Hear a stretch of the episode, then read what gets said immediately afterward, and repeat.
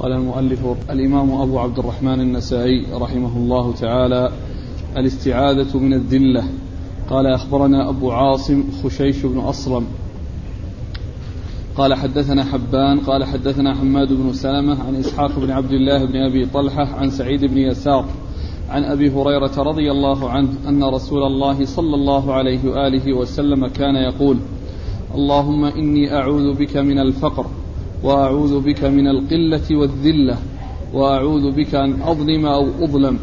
خالفه الأوزاعي. بسم الله الرحمن الرحيم، الحمد لله رب العالمين، وصلى الله وسلم وبارك على عبده ورسوله نبينا محمد وعلى آله وأصحابه أجمعين. ما بعد، يقول النسائي رحمه الله: الاستعاذة من الذلة. الاستعاذة هي طلب العوذ كما عرفنا ذلك سابقا، والذلة هي الذل، يعني كل إنسان يكون ذليلا. وقد أورد النسائي حديث من؟ حديث أبي هريرة حديث أبي هريرة رضي الله تعالى عنه أن النبي صلى الله عليه وسلم كان يقول: اللهم إني أعوذ بك من الفقر ومن الذلة والقلة وأن أظلم أو أظلم. نعم، وأن أظلم مع إعادة الفعل. اللهم إني أعوذ بك من الفقر وأعوذ بك من القلة والذلة وأعوذ بك أن أظلم أو أظلم. اللهم إني أعوذ بك من الفقر وأعوذ بك من الذلة والقلة وأعوذ بك أن أظلم أو أظلم. الفقر هو ضد الغنى، ومن المعلوم أن الإنسان إذا أصابه الفقر فإنه تصيبه الهموم وينشغل باله في السعي في تحصيل الرزق أو تسديد ما عليه من الديون إذا كانت تراكمت عليه الديون. والذلة هي كون الإنسان يكون ذليلا، والقلة إما أن تكون بمعنى الفقر أو تكون بمعنى قلة الناس وكثرة غيرهم ممن يقابلهم من أعدائهم، فيترتب على ذلك الذلة والقلة أمام الأعداء.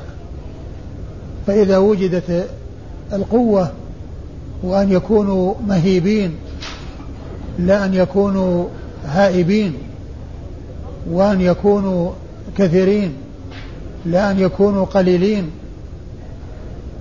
وكذلك قوله أن أظلم أو أظلم، يعني أن يصدر منه ظلم لغيره فيحصل منه إساءة إلى غيره بظلمه، أو يحصل من غيره أن يظلمه، فهو يستعيذ بالله عز وجل من هذه الأمور، يستعيذ بالله عز وجل من هذه الأمور كلها: القلة والذلة والفقر وأن يظلم الإنسان أو يظلم. نعم. قال أخبرنا أبو عاصم أبو عاصم خشيش بن أصرم وثقة، أخرج حديثه أبو داود النسائي. عن حبان عن حبان بن هلال ثقة، أخرج له أصحاب كتب الستة. عن حماد بن سلمة عن حماد بن سلمة بن دينار البصري ثقة، أخرج حديثه البخاري تعليقا ومسلم وأصحاب السنن الأربعة. عن إسحاق بن عبد الله بن أبي طلحة عن إسحاق بن عبد الله بن أبي طلحة وهو ثقة، أخرج حديثه أصحاب كتب الستة. عن سعيد بن يسار عن سعيد بن يسار وهو ثقة، أخرج له أصحاب كتب الستة. عن أبي هريرة عن أبي هريرة عبد الرحمن بن صخر الدوسي صاحب رسول الله صلى الله عليه وسلم، وهو أكثر الصحابة حديثا على الإطلاق رضي الله تعالى عنه وأرضاه. قال أخبرني محمود بن خالد قال حدثني الوليد عن أبي عمرو هو الأوزاعي قال حدثني إسحاق بن عبد الله بن أبي طلحة قال حدثني جعفر بن عياض قال حدثني أبو هريرة رضي الله عنه قال قال رسول الله صلى الله عليه وآله وسلم: تعوذوا بالله من الفقر والقلة والذلة وأن تظلم أو تظلم. ثم ورد النسائي حديث أبي هريرة من طريق أخرى وهو مثل الذي قبله، إلا أن الأول فيه فعل الرسول صلى الله عليه وسلم وتعوذه، وهنا أمره غيره بالتعوذ. نعم. قال أخبرني محمود بن خالد محمود بن خالد الدمشقي وهو ثقة، أخرج حديثه مسلم أبو داود والنسائي بن ماجه. أخرج حديثه مسلم لا أخرج حديثه أبو داود والنسائي بن ماجه. عن الوليد عن الوليد بن مسلم الدمشقي وهو ثقة كثير التدليس، وهو ثقة يدلس ويسوي وحديثه أخرجه أصحاب كتب الستة. عن أبي عمرو عن أبي عمرو وهو الأوزاعي عم أبو عم أبو عمرو عبد, عبد الرحمن بن عمرو ثقة فقيه أخرج حديثه أصحاب كتب الستة. عن إسحاق بن عبد الله بن ابن أبي طلحة عن إسحاق بن عبد الله بن أبي طلحة وقد مر ذكره. عن جعفر بن عياض عن جعفر بن عياض وهو مقبول نعم أخرجه النسائي وحده وابن ماجه أخرج حديثه النسائي وابن ماجه. عن أبي هريره عن أبي هريرة وقد مر ذكره قال أخبرنا أحمد بن نصر قال حدثنا عبد الصمد بن عبد الوارث قال حدثنا حماد بن سلمة عن إسحاق عن سعيد بن يسار عن أبي هريرة رضي الله عنه أن النبي صلى الله عليه وآله وسلم كان يقول اللهم إني أعوذ بك من القلة والفقر والذلة وأعوذ بك أن أظلم أو أظلم. ثم ورد النسائي حديث أبي هريرة من طريق أخرى وهو مثل ما تقدم. قال أخبرنا أحمد بن نصر أحمد بن نصر النيسابوري ثقة أخرج حديث البخاري الترمذي والنسائي. البخاري ما في ما في بخاري أخرج حديث الترمذي والنسائي. عن عبد الصمد بن عبد الوارث عن عبد الصمد بن عبد الوارث هو ثقة أخرجه أصحاب كتب الستة. صدوق صدوق نعم صدوق أخرج حديث أصحاب كتب الستة. عن حماد بن سلمة عن إسحاق عن سعيد بن يسار عن أبي هريرة وقد مر ذكر الأربعة. قال رحمه الله تعالى الاستعاذة من القلة. قال أخبرنا محمود بن خالد قال حدثنا عمر يعني بن عبد الواحد عن الأوزاعي قال حدثنا إسحاق بن عبد الله قال حدثني جعفر بن عياض قال حدثني أبو هريرة رضي الله عنه أنه قال قال رسول الله صلى الله عليه وآله وسلم تعوذوا بالله من الفقر ومن القلة ومن الذلة وأن أظلم أو أظلم. ثم ورد النسائي هذه الترجمة وهي التعوذ بالله من القلة وقد مر ذكر ذلك وأورد فيها حديث أبي هريرة رضي الله عنه وهو مثل ما تقدم في الباب السابق. قال أخبرنا محمود بن خالد عن عمر يعني ابن عبد الواحد محمود بن خالد مر ذكره عن عمر يعني ابن عبد الواحد وهو ثقة أخرج حديثه البخاري أبو داود والنسائي وابن ماجه أخرج حديثه أبو داود والنسائي أخرج حديثه أبو داود والنسائي وابن ماجه. وقوله يعني ابن عبد الواحد هذه التي قالها من دون تلميذه من دون تلميذه محمود بن خالد وهو النسائي أو من دون النسائي النسائي أو من دون النسائي قال يعني يعني مبينا عمر من هو بأنه ابن عبد الواحد. وكلمة يعني هذه فعل مضارع فاعلها ضمير مستتر يرجع إلى التلميذ يعني التلميذ لهذا الرجل أن شيخه فلان بن فلان وقائلها من دون التلميذ. فإذا كلمة يعني لها قائل ولها فاعل لها قائل قالها وهو من دون التلميذ ولها فاعل وهو ضمير مستتر يرجع إلى التلميذ. وهذه إحدى العبارتين التي يستعملها المحدثون في الأسانيد لتمييز الأشخاص وللتعريف بهم وهي كلمة يعني فلان أو هو ابن فلان أو هو ابن فلان أو هو الفلاني. وحديث أخرجه أبو, أخرجه أبو داود النسائي بن ماجه أبو داود النسائي بن ماجه نعم. عن الأوزاعي عن إسحاق بن عبد الله عن جعفر بن عياض عن أبي هريرة وقد مر ذكر الأربعة. قال رحمه الله تعالى الاستعاذة من الفقر. قال أخبرنا يونس بن عبد الأعلى قال حدثنا ابن وهب قال حدثني موسى بن شيبه قال قال حدثني موسى بن شيبه عن الأوزاعي عن إسحاق بن عبد الله بن أبي طلحة قال حدثني جعفر بن عياض أن أبا هريرة رضي الله عنه حدثه عن رسول الله صلى الله عليه وآله وسلم أنه قال تعوذوا بالله من الفقر والقلة والذلة وأن تظلم أو تظلم. ثم ورد النسائي هذه الترجمة التعوذ بالله من الفقر الاستعاذة من الفقر وأورد فيها حديث أبي هريرة وقد مر مرارا. قال أخبرنا يونس بن عبد الأعلى يونس بن عبد الأعلى الصدفي المصري وهو ثقة أخرج حديثه مسلم والنسائي وابن ماجه مسلم والنسائي وابن ماجه. عن ابن وهب عن ابن وهب عبد الله بن وهب المصري ثقة فقيه أخرج له أصحاب كتب الستة. عن موسى بن شيبة عن موسى بن شيبة وهو مقبول نعم أخرج حديثه أبو داود في المراسيل والنسائي أخرج حديثه أخرج حديثه أبو داود في المراسيل والنسائي. عن الأوزاعي عن إسحاق بن عبد الله عن جعفر بن عياض عن أبي هريرة وقد مر ذكر الأربعة. قال أخبرنا محمد بن المثنى قال حدثنا ابن أبي عدي قال حدثنا عثمان يعني الشحام قال حدثنا مسلم يعني ابن أبي بكرة أنه كان سمع والده رضي الله عنه يقول في دبر الصلاة: اللهم إني أعوذ بك من الكفر والفقر وعذاب القبر، فجعلت أدعو بهن، فقال: يا بني أنى علمت هؤلاء الكلمات؟ قلت: يا أبت سمعتك تدعو بهن في دبر الصلاة فأخذتهن عنك. قال: فالزمه فالزمهن فالزمهن يا بني، فإن نبي الله صلى الله عليه وآله وسلم كان يدعو بهن في دبر الصلاة. ثم ورد النسائي حديث أبي بكرة نفيع بن الحارث الثقفي رضي الله تعالى عنه أن أنه سمع ابنه مسلم بن أبي بكرة يدعو بتلك الدعوات فيقول: اللهم إني أعوذ بك من نعم. الكفر والفقر نعم. وعذاب القبر نعم.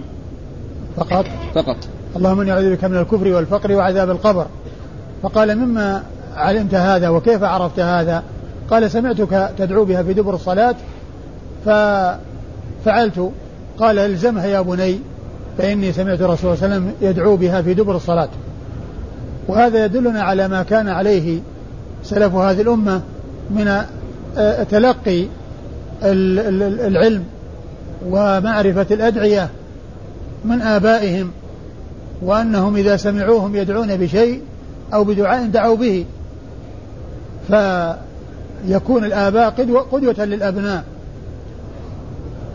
وفيه ذكر دبر الصلاة، ودبر الصلاة يحتمل يحتمل معنيين أو يحتمل أمرين، وهو أن دبر الصلاة يعني آخرها، أي ما قبل السلام أو ما بعد السلام، لأن هذا كله يقال له دبر، فيطلق دبر الصلاة على ما قبل السلام وما بعد السلام، ودبر الشيء آخره وما يلي آخره، آخره وما يلي آخره، كل هذا يقال له دبر. ولهذا فإن ما قبل السلام يقال له دبر الصلاة يعني آخرها، وما بعد السلام يقال له دبر الصلاة لأنه بعد آخرها ويلي آخرها. قال أخبرنا محمد بن المثنى محمد بن المثنى الملقب الزمن العنزي أبو موسى البصري، ثقة أخرج حديثه أصحاب الكتب الستة، وهو شيخ لأصحاب الكتب الستة. عن ابن أبي عدي عن ابن أبي عدي محمد بن إبراهيم ابن أبي عدي، ثقة أخرج حديثه أصحاب الكتب الستة. عن عثمان يعني الشحام عن عثمان يعني الشحام وكلمة يعني الكلام فيها كالكلام في الذي مر قريبا. وعثمان الشحام ثقة ولا صدوق؟ لا بأس به لا بأس به وهي بمعنى صدوق لا بأس به وهي بمعنى صدوق أخرج حديثه البخاري في الأدب المفرد، مسلم وأبو داود والترمذي والنسائي أخرج حديث مسلم وأبو داود والترمذي والنسائي. عن مسلم يعني ابن أبي بكرة عن مسلم يعني ابن أبي بكرة وكلمة يعني ابن أبي بكرة هي مثل يعني الشحام التي تقدمت. ومسلم من أبي بكرة ثقة صدوق صدوق أخرج حديثه مسلم وأبو داود والنسائي وابن ماجه والترمذي والنسائي، يعني مثل الذي قبله مسلم وأبو داود والنسائي مسلم وأبو داود والترمذي والنسائي. عن عن والده عن والده أبي بكرة وهو نفيع بن الحارث الثقفي صاحب رسول الله صلى الله عليه وسلم، وحديثه أخرجه أصحاب كتب الستة. أي حديث؟ ها؟ هو فيه هو فيه هذا الشخص الذي هو مقبول، لكن أن كما هو معلوم الإسناد اللي قبله صحيح، فيعتبر يعني يتقوى به. قال رحمه الله تعالى: الاستعاذة من شر فتنة القبر. قال أخبرنا محمد بن عبد الله قال حدثنا أبو أسامة قال حدثنا هشام بن عروة عن أبيه عن عائشة رضي الله عنها أنها قالت: كان رسول الله صلى الله عليه وآله وسلم كثيرا ما يدعو بهؤلاء الكلمات: اللهم إني أعوذ بك من فتنة النار وعذاب النار، وفتنة القبر وعذاب القبر، وشر فتنة المسيح الدجال، وشر فتنة الفقر، وشر فتنة الغنى، اللهم اغسل خطاياي بماء الثلج والبرد، وأنق قلبي من الخطايا كما أنقيت الثوب الأبيض من الدنس، وباعد بيني وبين خطاياي كما باعدت بين المشرق والمغرب. اللهم إني أعوذ بك من الكسل والهرم والمأثم والمغرم. ثم ورد النسائي هذه الترجمة وهي التعوذ بالله من عذاب القبر، الاستعاذة من شر فتنة القبر، الاستعاذة من شر فتنة القبر. وفتنة القبر هي الامتحان والاختبار الذي يكون في القبر، وهو غير عذاب القبر لأنه جاء ذكر الفتنة وذكر العذاب.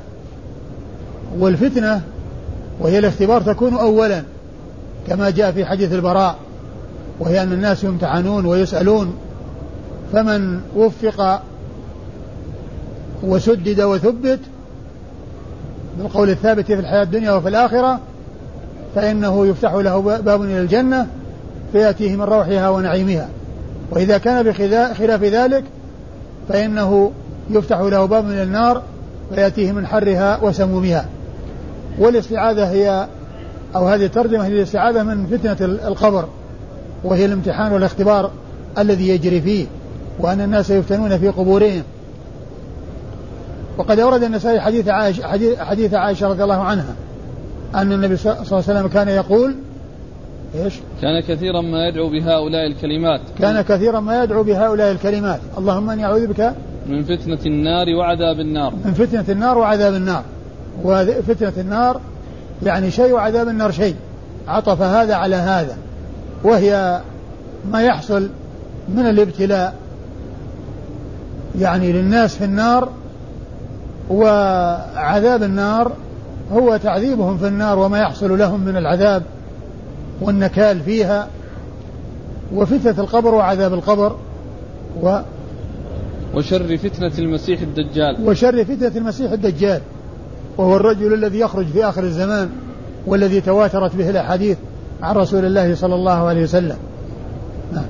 وشر فتنة الفقر وشر فتنة الفقر وما يحصل الإنسان بسبب الفقر من الافتتان في دينه وفي نفسه.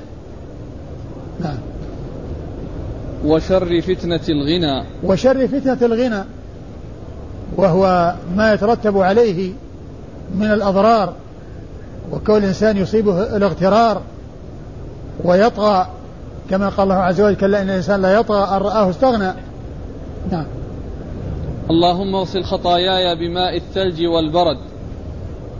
ثم أتى بهذا الدعاء الذي هو سؤال الله عز وجل أن يزيل خطاياه وأن يغسلها وأن يتجاوز عنها وأن يغسلها بماء الثلج والبرد.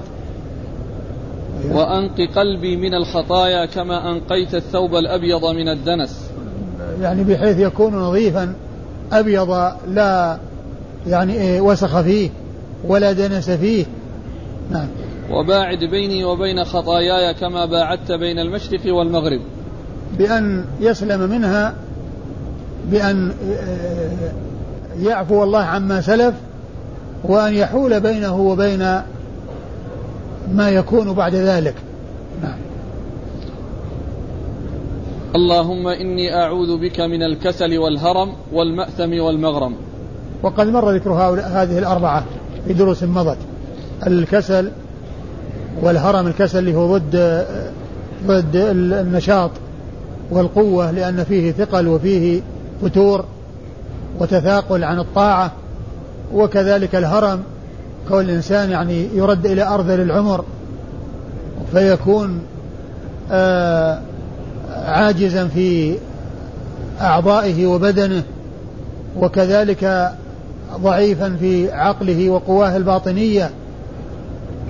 وأما طول العمر مع السلامة فإن هذا شيء مطلوب، وخير, وخير الناس من طال عمره وحسن عمله، وإنما الذي يستعاذ بالله منه الهرم الذي يكون معه الخرف ويكون معه آآ آآ الضعف الشديد الذي يكون عالة على غيره. نعم. والهرم و... والمأثم والمغرم والمأثم والمغرم المغ... المأثم هو حصول الإثم وما فيه الإثم، والمغرم هو حصول الغرم وهو الدين، ويمكن أن يكون المأثم تابع تابعا للمغرم كما سبق أن مر. الرسول صلى الله عليه وسلم قال كثيرا ما تتعوذ من المغرم، قال لأن الإنسان إذا غرم حدث فكذب وعد فأخلف، وتحديثه ثم يكذب هذا فيه إثم، ووعده وإخلافه فيه إثم، فيكون المأثم مترتبا على المغرم، فيكون المأثم الإثم الحاصل عن المغرم بأن يكذب ويخلف، يكذب في قوله ويخلف في وعده. قال أخبرنا محمد بن عبد الله محمد بن عبد الله بن مبارك وهو ثقة، أخرج حديث البخاري وأبو داود النسائي. عن أبي أسامة عن أبي أسامة حماد بن أسامة ثقة، أخرج أصحاب كتب الستة. عن هشام بن عروة عن هشام بن عروة وهو ثقة، أخرج أصحاب كتب الستة. عن أبيه عن أبيه عروة بن الزبير، ثقة فقيه من فقهاء المدينة السبعة في عصر التابعين، أخرج حديث أصحاب كتب الستة. عن عائشة أم المؤمنين رضي الله عنها وأرضاها الصديقة بنت الصديق، وهي واحدة من سبعة أشخاص عرفوا بكثرة الحديث عن النبي صلى الله عليه وسلم. قال رحمه الله تعالى: الاستعاذة من نفس لا تشبع. قال أخبرنا قتيبة قال حدثنا الليث عن سعيد بن أبي سعيد عن أخيه عباد بن أبي سعيد أنه سمع أبا هريرة رضي الله عنه يقول: كان رسول الله صلى الله عليه وآله وسلم يقول: اللهم إني أعوذ بك من الأربع، من علم لا ينفع، ومن قلب لا يخشع، ومن نفس لا تشبع، ومن دعاء لا يسمع. ثم ورد النسائي هذا الثلث الاستعاذة بالله من نفس لا تشبع، وهي النفس التي فيها طمع وجشع وتهالك على الدنيا وحرص عليها وانشغال عن ما يعود على الإنسان بالخير في الدنيا والآخرة. هذا هو المقصود بالنفس التي لا تشبع، يعني ما عندها قناعة وإنما عندها جشع وطمع، وصاحبها مشغول البال لا يفكر إلا في الازدياد وتكديس الأموال، ويكون مشغولا بها ويخشى عليها، مهموما مغموما يخاف عليها من ما يحصل من النكبات ومن ما يحصل لها من الضياع والأخطار. أورد النسائي حديث عبد الله بن عمرو حديث أبي هريرة أورد النسائي حديث أبي هريرة وهو أن النبي صلى الله عليه وسلم كان يستعيذ بالله من هذه الأربع: نفس لا تشبع، وعلم لا ينفع، ودعاء لا يسمع، وقلب لا يخشع. قلب لا يخشع وقد مر ذكرها في درس مضى. قال أخبرنا قتيبة قتيبة هو بن سعيد بن جميل بن طريف البغلاني، ثقة، أخرج له أصحاب كتب الستة. عن الليث عن الليث بن سعد المصري، ثقة فقيه، أخرج له أصحاب كتب الستة. عن سعيد بن أبي سعيد عن سعيد بن أبي سعيد المقبوري وهو ثقة، أخرج له أصحاب كتب الستة. عن أخيه عباد بن أبي سعيد عن أخيه عباد بن أبي سعيد المقبوري وهو مقبول، أخرج حديث أبو داود النسائي وابن ماجه أخرج حديث أبو داود النسائي وابن ماجه. عن أبي هريرة عن أبي هريرة وقد مر ذكره. قال رحمه الله تعالى: الاستعاذة من الجوع. قال أخبرنا محمد بن العلاء قال أخبرنا ابن إدريس عن ابن عجلان عن المقبوري عن أبي هريرة رضي الله عنه أنه قال: كان رسول الله صلى الله عليه وآله وسلم يقول: اللهم إني أعوذ بك من الجوع فإنه بئس الضجيع، وأعوذ بك من الخيانة فإنها بئست البطانة. ثم ورد النسائي هذه الترجمة الاستعاذة بالله من الجوع، والجوع هو ضد الشبع، وهو كون الإنسان لا يجد ما يأكله فيصيبه الجوع. وقد سبق أن مر بنا في كتاب القضاء أو في آداب القضاة أن أن الرسول صلى الله عليه وسلم نهى أن يقضي القاضي وهو غضبان، وأن العلماء قالوا يقاس على ذلك كل ما فيه تشوش الفكر، ومثل الجوع الشديد والغم والهم، فإن الإنسان لا يقضي ولا يفتي وهو في هذه الحالة لانشغال باله، لأنه قد لا يفتي بالحق ويح... ويح... ولا يحالفه الصواب لانشغال باله في جوعه الشديد أو غضبه الشديد أو ما إلى ذلك من الأشياء التي تماثل الغضب وتقاس عليه.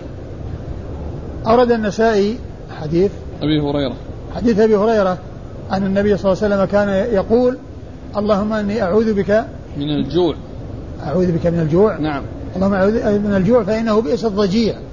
والضجيع هو الذي يضاجع الإنسان، يعني معناها أنه يلازمه ليلا ونهارا وكأنه بات معه على فراشه لملازمته إياه، فيكون مهموما مغموما في حال نومه وفي حال يقظته، في حال حركته وفي حال كونه يأوي إلى فراشه.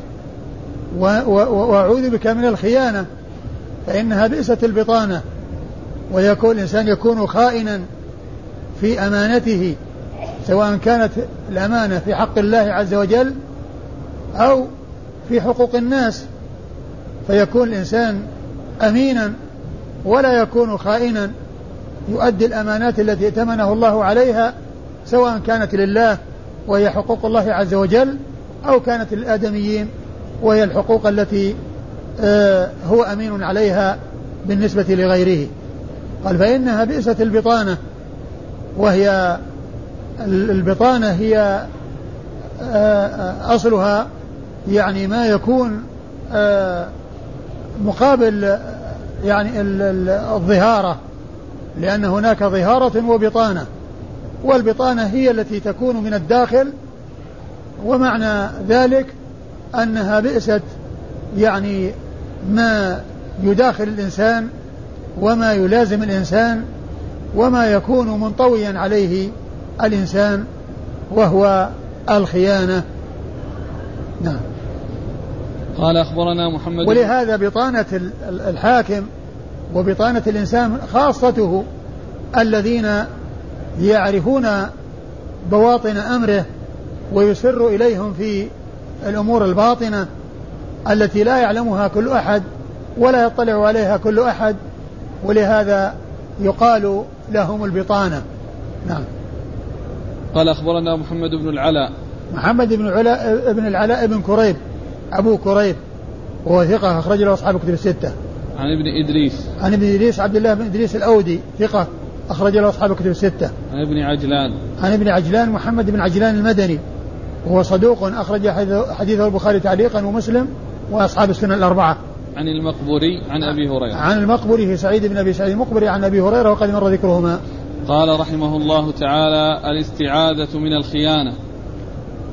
قال: أخبرنا محمد بن المثنى قال: حدثنا عبد الله بن إدريس قال: حدثنا ابن عجلان، وذكر آخر عن سعيد بن أبي سعيد عن أبي هريرة رضي الله عنه أنه قال: كان رسول الله صلى الله عليه وآله وسلم يقول: اللهم إني أعوذ بك من الجوع فإنه بئس الضجيع، ومن الخيانة فإنها بئست البطانة. ثم ورد النسائي الترجمة وهي الاستعاذة من الخيانة، وورد فيها الحديث المتقدم في الباب الذي قبل هذا، لأنه دال على على الخيانة، كما أن الذي قبله دال على ال ال الجوع.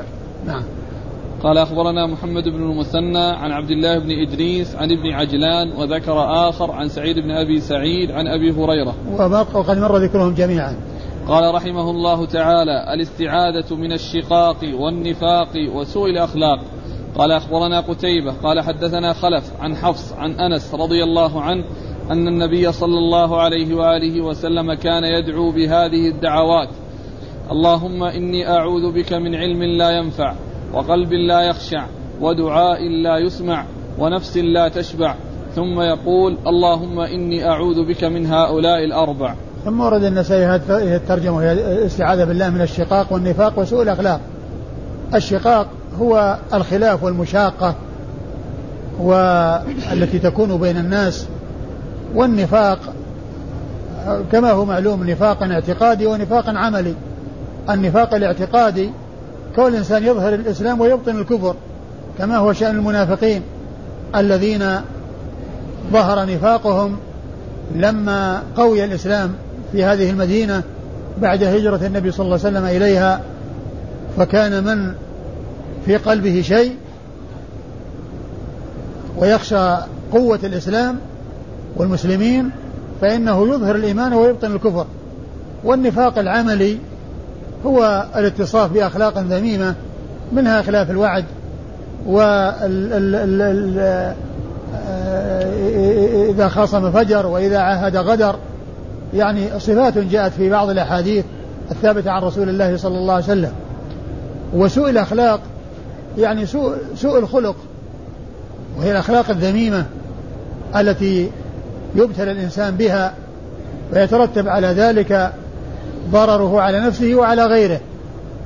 ثم ورد النسائي حديث حديث أنس حديث أنس وفيه الاستعاذة من علم لا ينفع قلب علم لا ينفع، وقد مر ذكرها، ولكن ليس في الترجمة في الحديث ما يطابق الترجمة ليس في الحديث ما يطابق الترجمة التي هي الاستعاذة بالله من الشقاق والنفاق وسوء الأخلاق، فلا أدري وجه إراد ذلك، اللهم إلا يكون في الحديث اختصار. نعم. قال أخبرنا قتيبة عن خلف. قتيبة مر ذكره. خلف هو بن خليفة وهو صدوق، نعم، أخرج البخاري في الأدب المفرد ومسلم وأصحاب السنن. صدوق أخرج حديث البخاري في الأدب المفرد ومسلم وأصحاب السنن. عن حفص. عن حفص وهو ابن عبد الله بن أبي ابن عبد الله بن أبي طلحة. حفص بن عبد الله بن أبي طلحة وهو صدوق أخرج البخاري في الأدب المفرد وأبو داود النسائي. صدوق أخرج حديث البخاري في الأدب المفرد وأبو داود النسائي. نعم. البخاري في الأدب المفرد وأبو داود النسائي. عن أنس. عن أنس بن مالك رضي الله عنه صاحب رسول الله صلى الله عليه وسلم وخادمه وأحد السبعة المعروفين بكثرة الحديث عن النبي صلى الله عليه وسلم. قال أخبرنا عمرو بن عثمان قال حدثنا بقية قال حدثنا ضبارة عن دويد بن نافع قال قال أبو صالح قال أبو هريرة رضي الله عنه إن رسول الله صلى الله عليه وآله وسلم كان يدعو اللهم إني أعوذ بك من الشقاق والنفاق وسوء الأخلاق. ثم ورد النسائي حديث أبي هريرة الذي هو مطابق للترجمة. نعم. قال أخبرنا عمرو بن عثمان. عمرو بن عثمان الحمصي وهو صدوق أخرج حديثه أبو داود والنسائي وابن ماجه. عن بقية. عن بقية بن الوليد الحمصي وهو صدوق كثير التدليس عن الضعفاء أخرج حديثه البخاري تعليقا ومسلم وأصحاب السنن. عن ضبارة. عن ضبارة ابن ابن عبد الله وهو مجهول. وهو مجهول أخرج حديثه البخاري في المفرد وأبو داود والنسائي وابن ماجه. البخاري في المفرد وأبو داود والنسائي وابن ماجه. عن دويد بن نافع. عن دويد بن نافع وهو مقبول. مقبول. نعم. أخرج حديثه أبو داود والنسائي وابن ماجه. أخرج حديثه أبو داود والنسائي وابن ماجه.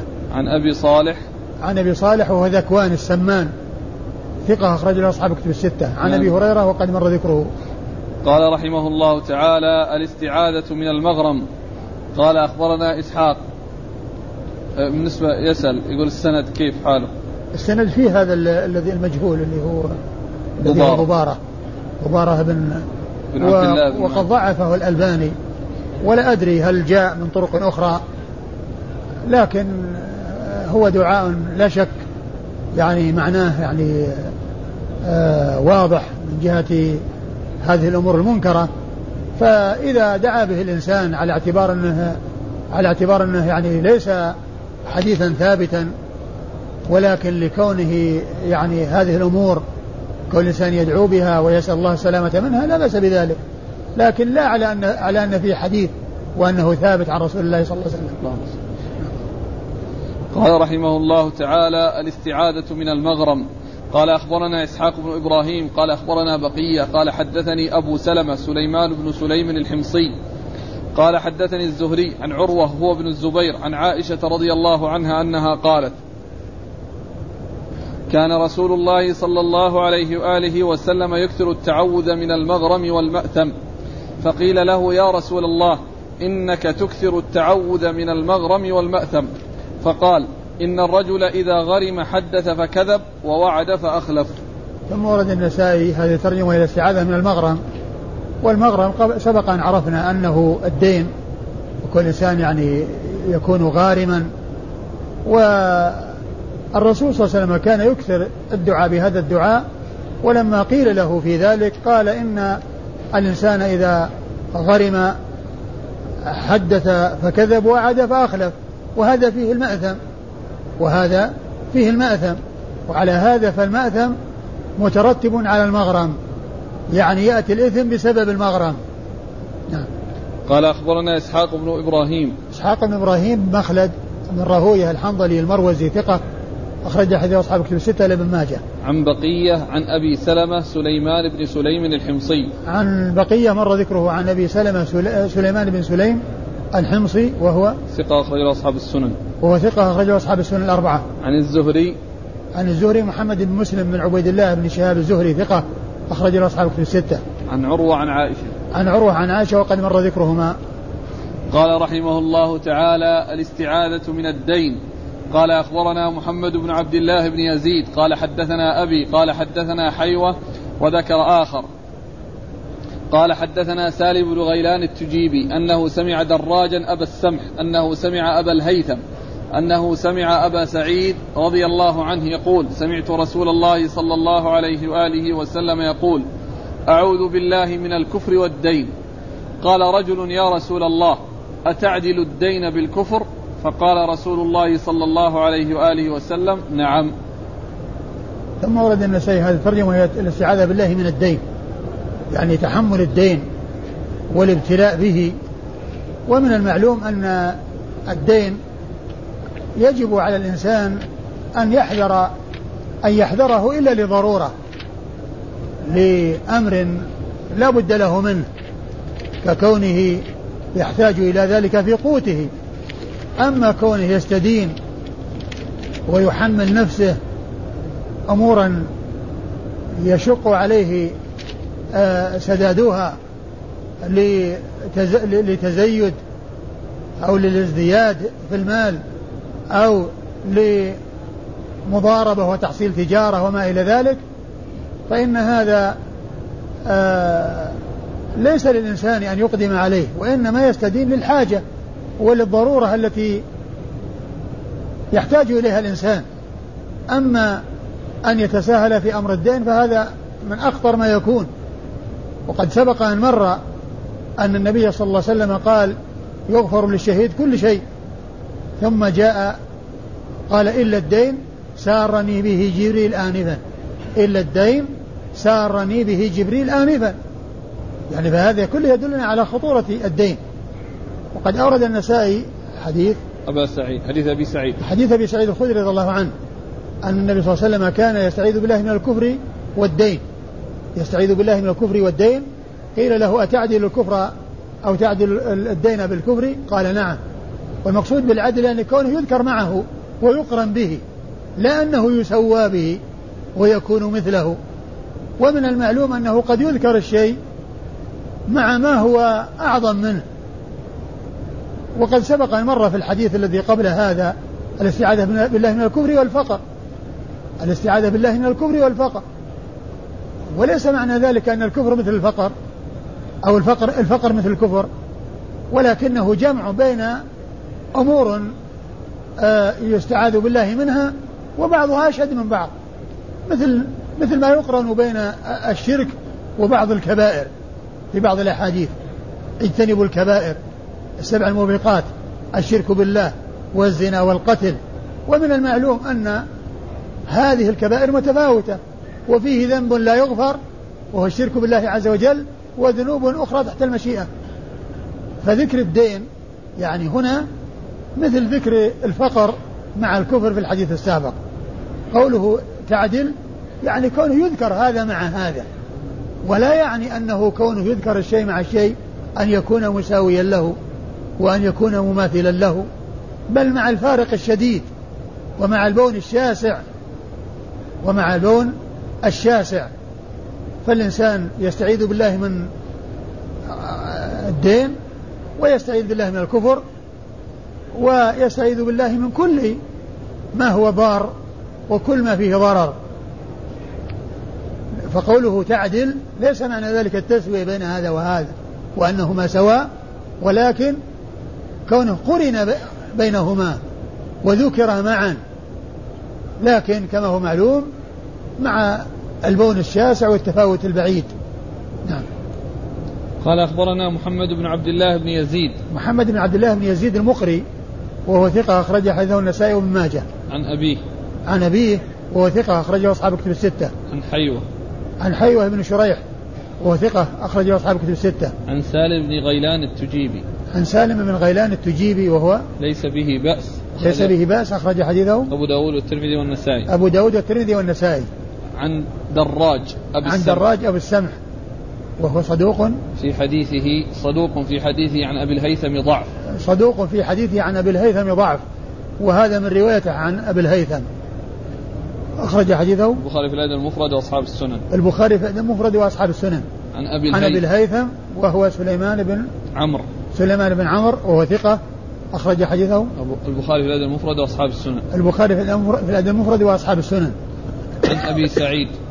عن أبي سعيد الخدري سعد بن مالك بن سنان الخدري رضي الله عنه صاحب رسول الله صلى الله عليه وسلم وأحد السبعة المعروفين بكثرة الحديث عن النبي صلى الله عليه وسلم.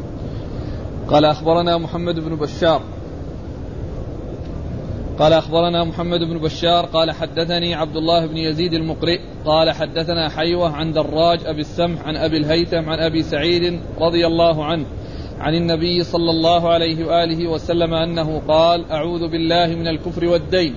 فقال رجل تعدل الدين بالكفر؟ قال نعم. محمد بن بشار الملقب بن دار البصري ثقة أخرج له أصحاب كتب الستة وهو شيخ لأصحاب كتب الستة. عن عبد الله بن يزيد المقرئ عن حيوة عن دراج عن أبي الهيثم عن أبي سعيد وقد مر ذكرهم جميعا. يقول الأخ هل الدين يمنع من دخول الجنة؟ أه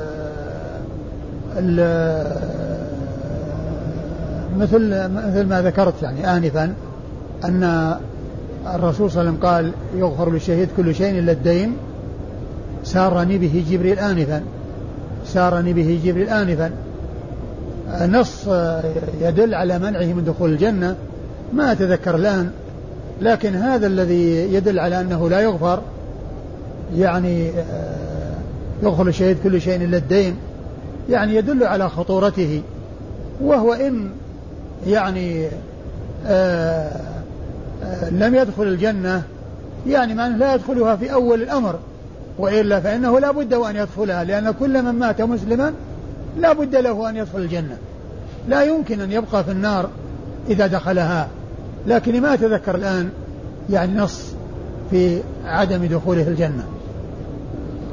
ما حال الحديث وفيه دراج؟ هو من طريق مثل ما ذكر أنه فيه ضعف في روايته عن أبي الهيثم ضعف وهذا وهذا منه لكن قضية الجمع أو الاستعاذة من الدين جاء في بعض الأحاديث والاستعاذة من الكفر جاء في بعض الأحاديث والجمع بينهما كما هو معلوم لا يعني التماثل فهو مثل الجمع بين الكفر والفقر والجمع بين الشرك والزنا وما إلى ذلك من الأمور التي يجمع فيها الشيء الشديد وما هو أشد منه. قال رحمه الله تعالى الاستعاذة من غلبة الدين. قال أخبرنا أحمد بن عمرو بن السرح قال أخبرنا ابن وهب قال حدثني حيي بن عبد الله قال حدثني أبو عبد الرحمن الحبولي عن عبد الله بن عمرو بن العاص رضي الله عنهما أن رسول الله صلى الله عليه وآله وسلم كان يدعو بهؤلاء الكلمات اللهم إني أعوذ بك من غلبة الدين وغلبة العدو وشماتة الأعداء. ثم ورد النسائي هذه الترجمة وهي الاستعاذة بالله من غلبة الدين وهي شدته وكثرته وما يترتب عليه من الأخطار وهذه التراجم متقاربة لأن الاستعاذة بالله من المغرم المغرم هو الدين والاستعاذة بالله من الدين الاستعاذة بالله من غلبة الدين كلها تتعلق بالدين. أورد النسائي حديث عبد الله بن عمرو حديث عبد الله بن عمرو أن النبي صلى الله عليه وسلم كان يتعوذ بالله بالله من بهؤلاء الكلمات يقول اللهم إني أعوذ بك من غلبة الدين اللهم إني أعوذ بك من غلبة الدين وغلبة العدو وشماتة الأعداء, وشماتة الأعداء. غلبة الدين وغلبة العدو يعني ظهور الأعداء على المسلمين وشماتة الأعداء وهي فرحهم بما يحصل من ضرر على الغير يعني شماتة الأعداء يعني كونهم يفرحون بما يحصل من أضرار على المسلمين. قال أخبرنا أحمد بن عمرو بن السرح أحمد بن عمرو بن السرح المصري ثقة أخرج حديثه مسلم وأبو داود والنسائي وابن ماجه وأبو داود والنسائي وابن ماجه عن ابن وهب عن حيي بن عبد الله. عن ابن وهب مر ذكره. حيي بن عبد الله وهو صدوق يهم أخرج له أصحاب السنن. صدوق يهم أخرج له أصحاب السنن. عن أبي عبد الرحمن الحبولي. عن أبي عبد الرحمن الحبولي وهو عبد الله بن يزيد ثقة أخرج حديث البخاري في الأدب المفرد. البخاري في الأدب المفرد ومسلم وأصحاب السنن. عن عبد الله بن عمرو. عن عبد الله بن عمرو بن العاص رضي الله تعالى عنهما وهو أحد العباد له الأربعة من أصحاب النبي صلى الله عليه وسلم ورضي الله تعالى عن الصحابة أجمعين. قال رحمه الله تعالى الاستعاذة من ضلع الدين. قال أخبرنا أحمد بن حرب قال حدثنا القاسم وهو ابن يزيد الجرمي عن عبد العزيز قال أخبرني عمرو بن أبي عمرو عن أنس بن مالك رضي الله عنه أنه قال كان النبي صلى الله عليه وآله وسلم يقول اللهم إني أعوذ بك من الهم والحزن والكسل والبخل والجبن وضلع الدين وغلبة الرجال. ثم ورد النسائي حديث أنس رضي الله عنه ترجمة ضلع الدين وهو مثل غلبة الدين, إلا أن النسائي رحمه الله كعادته يعدد التراجم بناء على اختلاف الألفاظ التي ترد في الأحاديث. وقد ورد النسائي حديث أنس بن مالك وقد اجتمع على أمور مرت في الدرس الماضي وهي الاستعاذة بالله من الفقر والجبن من الهم والحزن والهم والحزن والكسل والبخل والجبن والكسل والكسل والبخل والجبن وضلع الدين وضلع الدين وغلبة الرجال وغلبة الرجال نعم وقهر غلبة الرجال قهر الرجال وغلبتهم وتسلطهم. قال أخبرنا أحمد بن حرب. أيوة تعريف بالرجال يعني الاسناد أيه؟ أحمد بن حرب الموصلي صدوق أخرج حديثه النسائي وحده. عن القاسم هو هو ابن يزيد الجرمي. القاسم هو ابن يزيد الجرمي وهو ثقة أخرج له النسائي أخرجه النسائي وحده. عن عبد العزيز. عن عبد العزيز بن محمد الدراوردي صدوق أخرج له أصحاب كتب الستة. عن عمرو بن أبي عمرو. عن عمرو بن أبي عمرو وهو ثقة ربما وهم نعم ثقة ربما وهم أخرج له أصحاب كتب الستة. عن أنس بن مالك. عن أنس بن مالك رضي الله عنه وقد مر ذكره.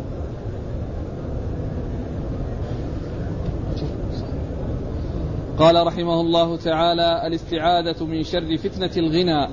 قال أخبرنا إسحاق بن إبراهيم قال حدثنا جرير عن هشام بن عروة عن أبيه عن عائشة رضي الله عنها أنها قالت كان رسول الله صلى الله عليه وآله وسلم يقول اللهم إني أعوذ بك من عذاب القبر وفتنة النار وفتنة القبر وعذاب القبر وشر فتنة المسيح الدجال وشر فتنة الغنى وشر فتنة الفقر, اللهم اغسل خطاياي بماء الثلج والبرد ونقِ قلبي من الخطايا كما نقيت الثوب الأبيض من الدنس, اللهم إني أعوذ بك من الكسل والهرم والمغرم والمأثم. ثم ورد النسائي هذه الترجمة وهي الاستعاذة بالله من فتنة الغنى من شر من شر فتنة الغنى. والغنى هو ضد الفقر, والإنسان كما هو معلوم قد يبتلى بالفقر وقد يبتلى الشخص بالغنى, فيكون الإنسان يكون الغنى وبالا على الإنسان, وذلك بأن يحصله عن طرق غير مشروعة ويستعمله في أمور غير مشروعة, أو يحصل المال من طريق مشروع ولكنه يبتلى بالافتتان به والاشتغال به عن طاعة الله ورسوله صلى الله عليه وسلم. وكذلك ما يحصل من الطغيان بسبب الغنى, كما قال الله عز وجل كلا إن الإنسان لا يطغى أن رآه استغنى.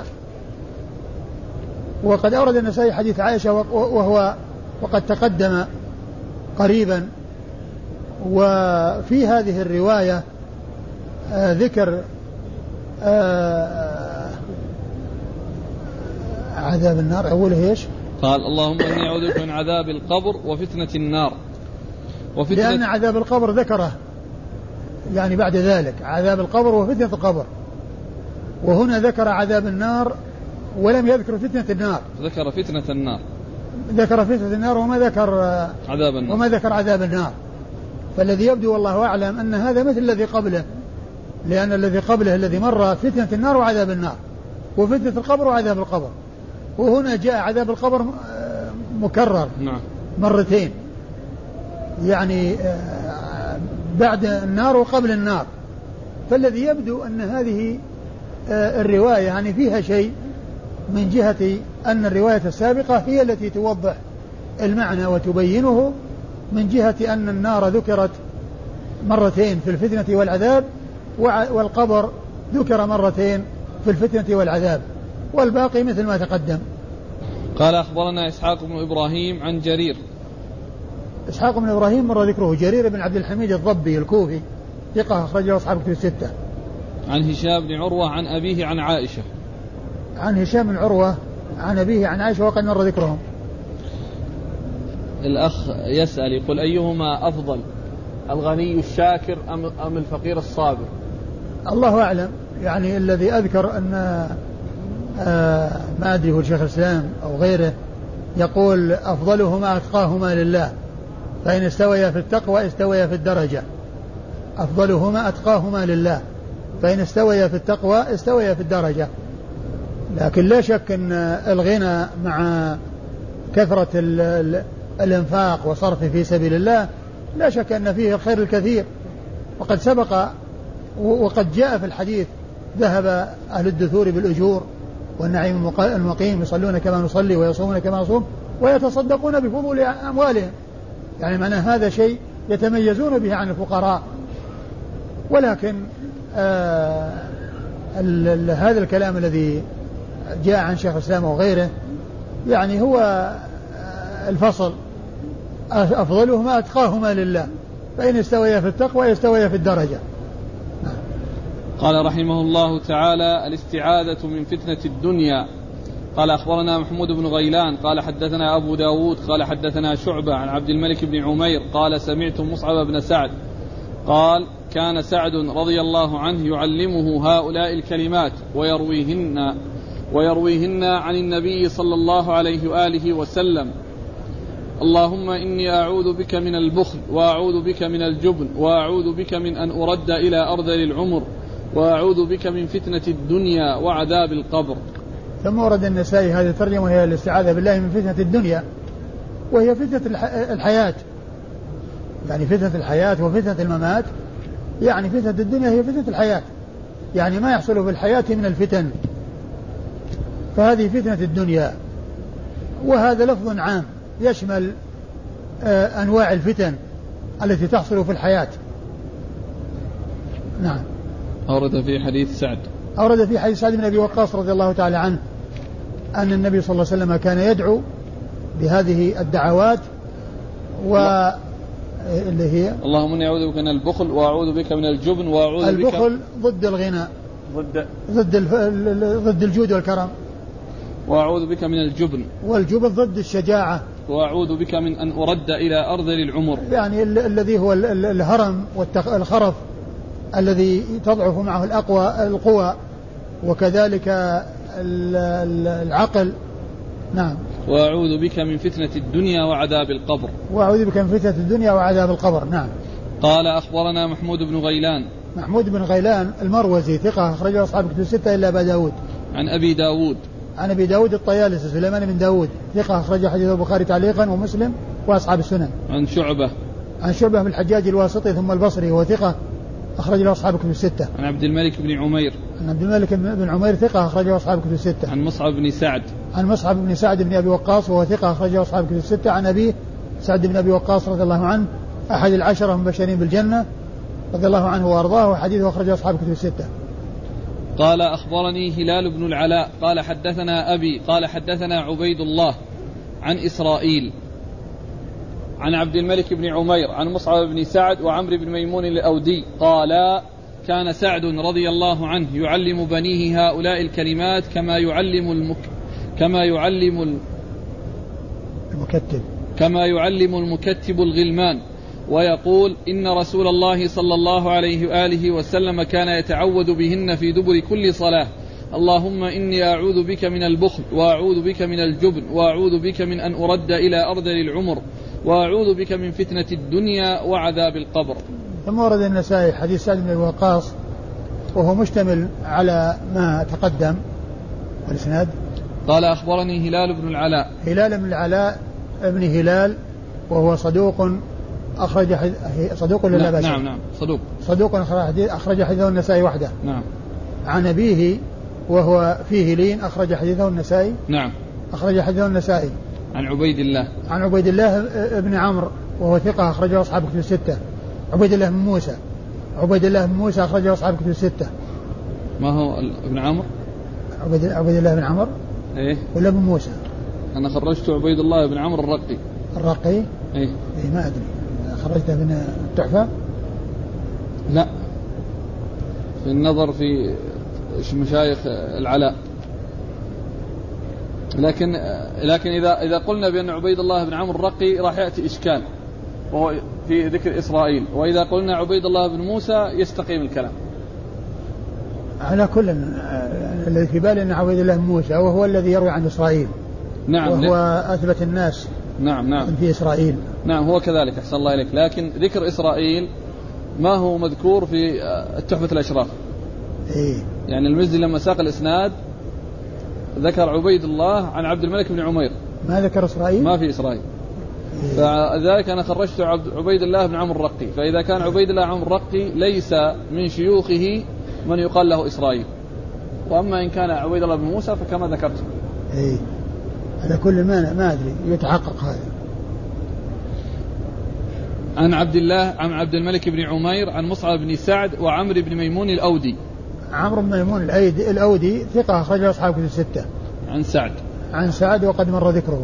قال أخبرنا أحمد بن فضالة عن عبيد الله قال أنبانا إسرائيل عن أبي إسحاق عن عمرو بن ميمون عن عمر رضي الله عنه أن النبي صلى الله عليه وآله وسلم كان يتعوذ من الجبن والبخل وسوء العمر وفتنة الصدر وعذاب القبر. هذا ما مر الإسناد هذا قبل نفس الإسناد؟ بلى، يعني مر فيما مضى في عبيد الله، لكن هناك بارك الله فيه اختلف. خبرنا يقول هناك أخبرنا يحيى بن محمد عن حبان بن هلال عن أبي عوانة عن عبد الملك بن عمير ثم يتحد الإسناد. لا لا الآخر يعني هو هذا اللي أشار إليه في الحاشية. أيوة. قال تقدم برقم خمسة آلاف وأربعمائة واثنين وستين. طيب اللي تقدم هذا وش رقمه في التعليق عليه؟ اثنين وستين. أيوة. قال خمسة آلاف سيأتي. أيوة سيأتي في موضع إلى موضعين في مو في موضع واحد في موضع واحد. نعم هذا الذي مر. أي نعم اللي هو هذا الموضع اللي عندنا.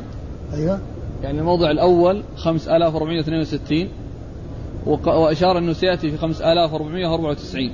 أيوة. قال وفي عمل اليوم والليلة هذا كتاب آخر. أي نعم. في رقم مئة واثنين وثلاثين. أيوة بس بس ما ذكر موضع آخر. لا يعني إيه. طيب على كل يتحقق منه. أيوة خمسة آلاف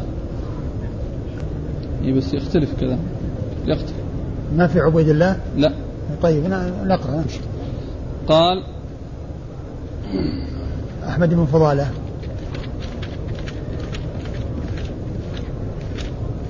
قال أخبرنا أحمد بن فضالة عن عبيد الله قال أنبانا إسرائيل عن أبي إسحاق عن عمرو بن ميمون عن عمر رضي الله عنه أن النبي صلى الله عليه وآله وسلم كان يتعوذ من الجبن والبخل وسوء العمر وسوء العمر وفتنة الصدر وعذاب القبر. ثم ورد النسائي حديث عمر وقد مر ذكره. قال أخبرنا أحمد بن فضالة. أحمد بن فضالة صدوق ربما أخطأ أخرج له النسائي. صدوق ربما أخطأ أخرج له النسائي. عن عبيد الله عن عبيد الله عن إسرائيل هو هذا ابن موسى العبسي.